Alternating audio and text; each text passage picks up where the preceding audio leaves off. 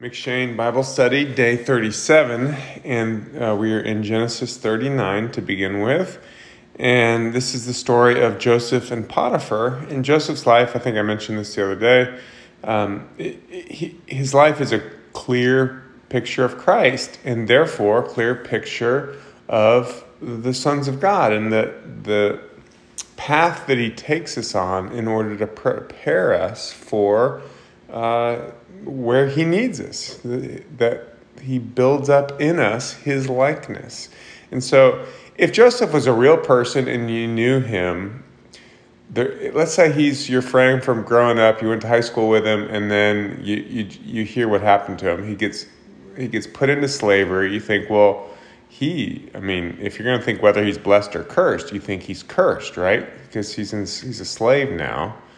And then you hear he gets thrown in jail. He's clearly cursed. But when we read the story, we see he's blessed and he has favor. So the Lord cares far more about the eternal uh, effect of everything that's happening than he does the circum. He uses circumstances, sometimes quite negative, in order to. It, a lot of times, just the way we're built, we need negative circumstances in order for uh, God's character to be built into us. And so we see that happening. Joseph is blessed as he's a slave in Potiphar's house, and then something horrible. He's doing everything right, and something horrible happens. Can you imagine if you're focused, and I would imagine Joseph certainly went through this, but if you're focused on your flesh and you're focused on the here and now, instead of focusing on God, trusting in Him, having faith in His plan for your life, then you say, Woe is me, God, I'm doing everything right. And now I'm not just a slave, I'm being thrown in a dungeon, I'm in prison. Uh, what, why are you doing this to me? I'm cursed, this is terrible. But we don't actually see Joseph doing that. We don't really know his inner thoughts. But we see that he continues just being a man of God and being blessed by God, even though his circumstances look terrible. And of course, we know he will be, uh, you know, taken up uh, from these terrible circumstances. But God uses the things in the natural life in order to bring out uh, His eternal life into us. And we see just positionally, he said, you know, uh, He's set at the right hand of Potiphar, basically. He has, uh, let's see, verse 6. So he left all that he had in Joseph's charge, and because of him, he had no concern about anything but the food he ate. So he, you know, again, it's a very clear picture of. Uh, of Jesus at the right hand of the Father and being uh, ruling and reigning over everything. Um, again, the sons of God are, are expected to take this same position uh, as part of his body. But but also in Joseph's life, and then he, same thing. He becomes the right hand man of the jailer, and then he becomes the right hand man of Pharaoh. So everything that's happening in his life is positioning him for what he has to come, and he doesn't know how he's going to be, how low he's going to go, or how high he's going to go. He doesn't know any of that. He does know God has has spoken to him about his goodness he doesn't see that playing out so much in his life. But he holds on to the promise, he holds on to his faith, and we will see that God will work out his promises in his life on his timeline, not on our timeline. And then we move to Mark 9, and the very first verse we see Jesus says, Truly I say to you, there are some standing here who will not taste death until they see the kingdom of God after it has come with power. And so clearly, the kingdom of God is a living reality that we should experience in this life, not after we die. That's Jesus is very clear about that, and probably no one listening has any issue with that, but that, that's misunderstood in much of the church.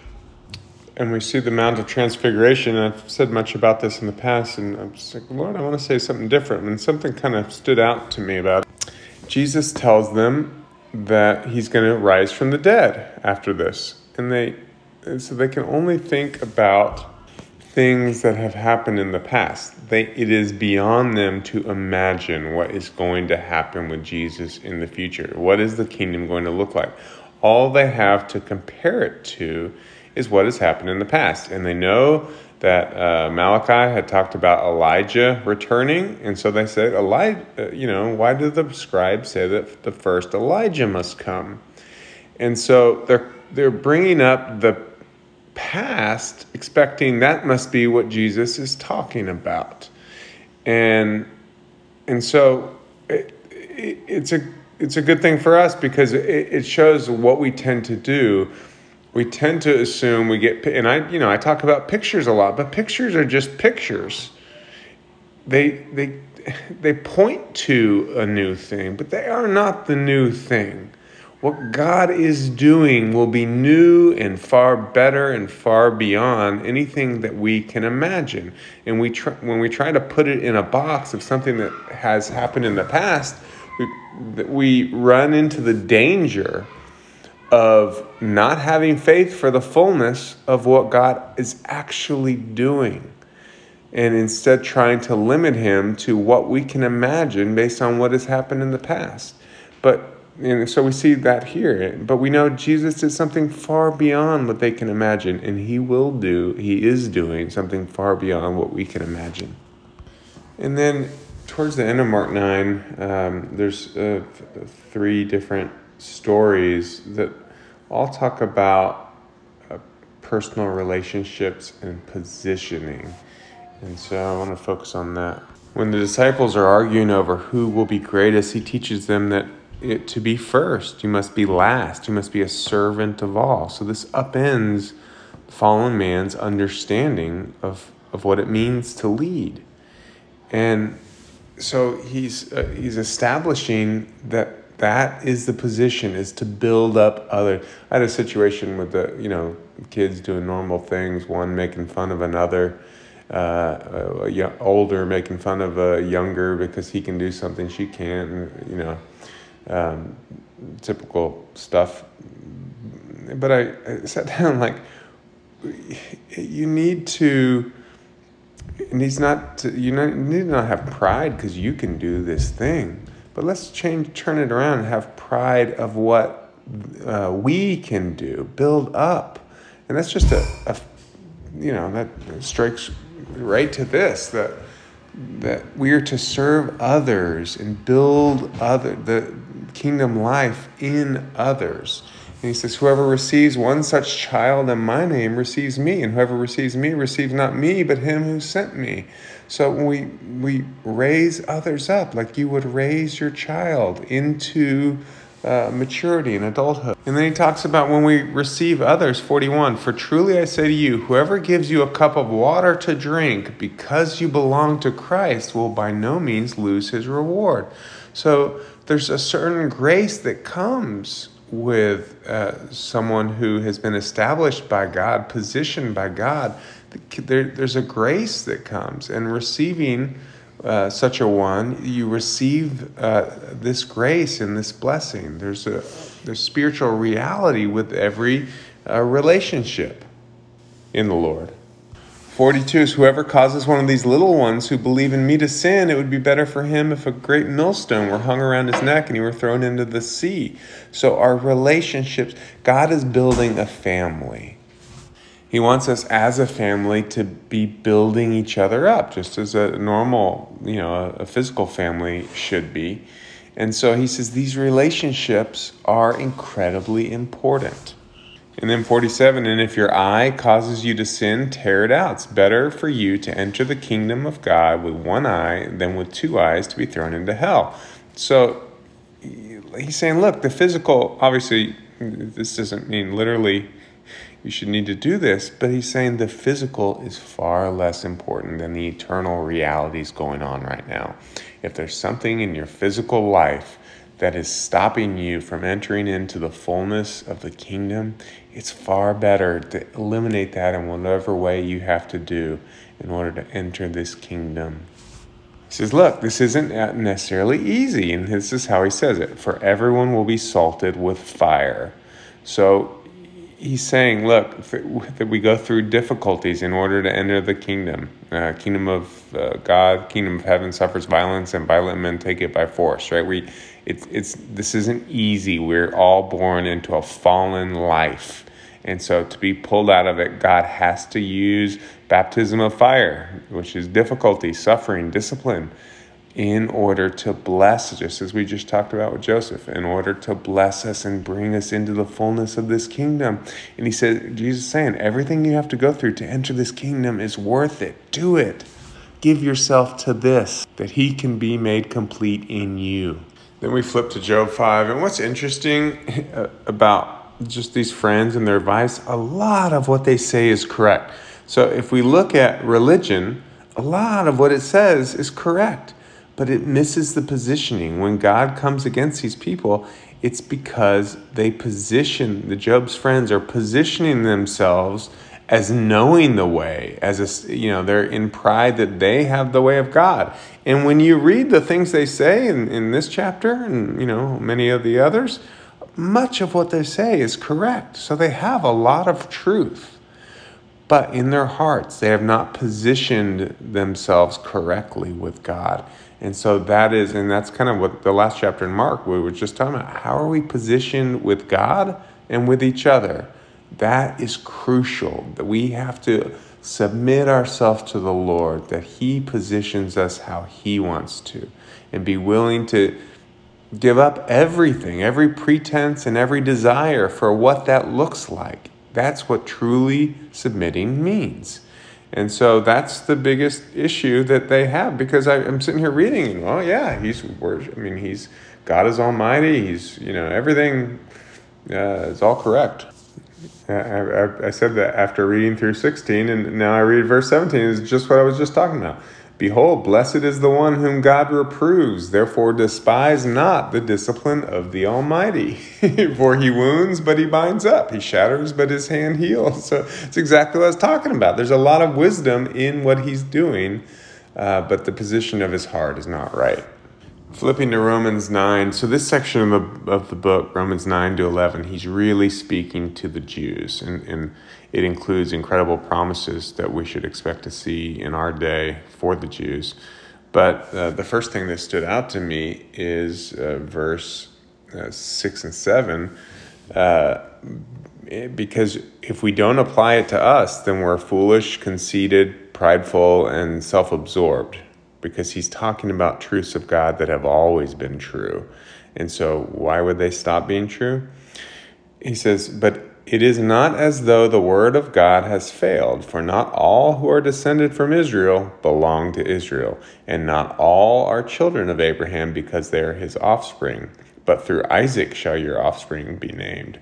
So he says, Look, Israel, many in Israel, the vast majority in Israel, have been judged and found wanting, and God pulled a remnant out of them to reestablish Israel. And so he has done this many, many times throughout history.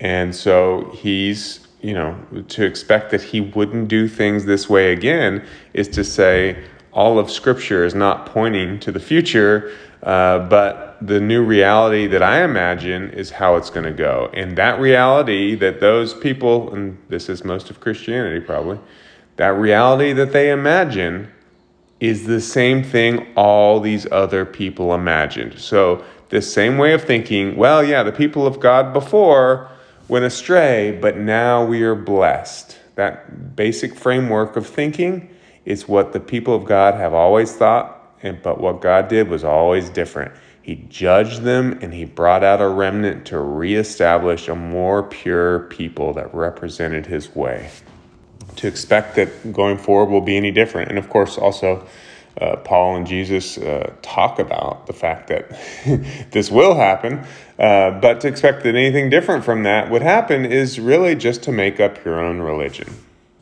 Or for, or for most people, just to accept the religion that they're hearing from the pulpit. As Paul quotes Moses, I will have mercy on whom I have mercy, and I will have compassion on whom I have compassion. Verse 16 So then it depends not on human will or exertion, but on God who has mercy. And then again, I love this because it's so relevant. It was relevant to Paul in his day. It's relevant in our day, and it goes all the way back to Moses and Pharaoh. Uh, he, uh, Paul quotes, "For this very purpose I have raised you up, that I might show my power in you, that my name might be proclaimed in all the earth."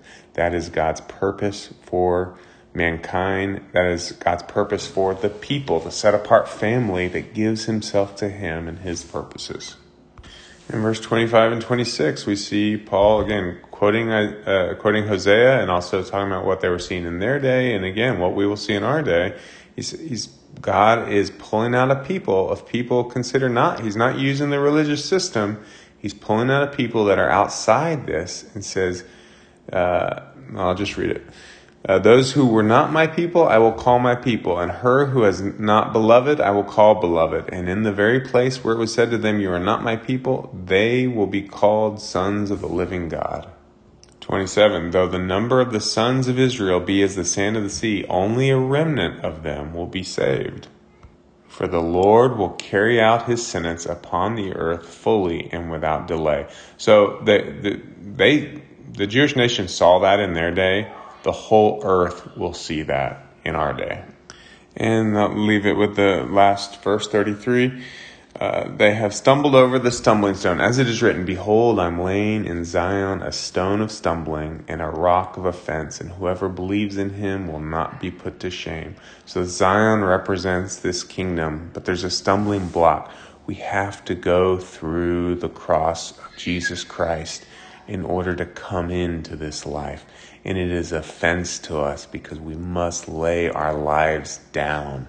We must lay our religion down. We must lay everything down, humble ourselves, that we be remade like Joseph was in the dungeon and in Potiphar's house, in slavery and in prison, that we be remade into his likeness, his purpose, that He can shine through us in this dark world. So it's always two sides of a coin. There's the judgment and the darkness in the world, and then there's the light and the glory of God. They're always promised to be together. And so we see that same picture here, and that is a glorious day that we have before us. And I'll leave you that. God bless you.